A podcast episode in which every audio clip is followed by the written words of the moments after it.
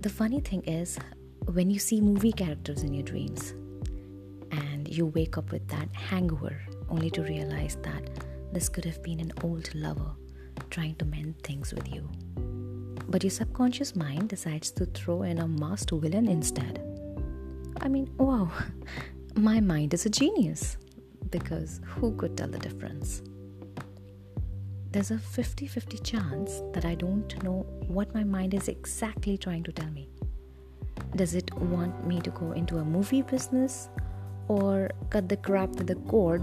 Otherwise, why would my subconscious mind show me a funny setup of a murder on a car? Especially on a car that can barely give 50 kilometers per hour. You won't call it a car, and it's okay.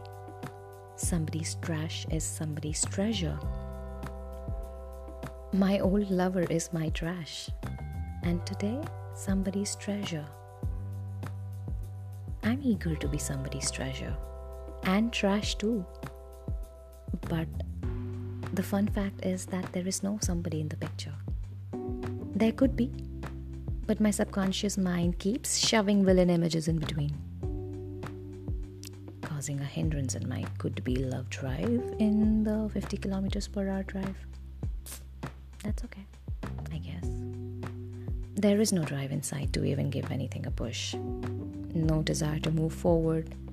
Not because there is absolutely no inspiration in, you know, in being reborn inside my subconscious mind, but because the car is stuck in a pothole. And instead of you, the listener, if you can stop and just extend a helping hand, then this car can overcome this madness.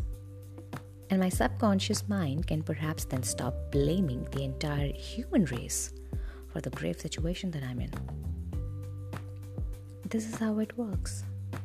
You stop yanking everyone in your situation you only select a few and you go down on them.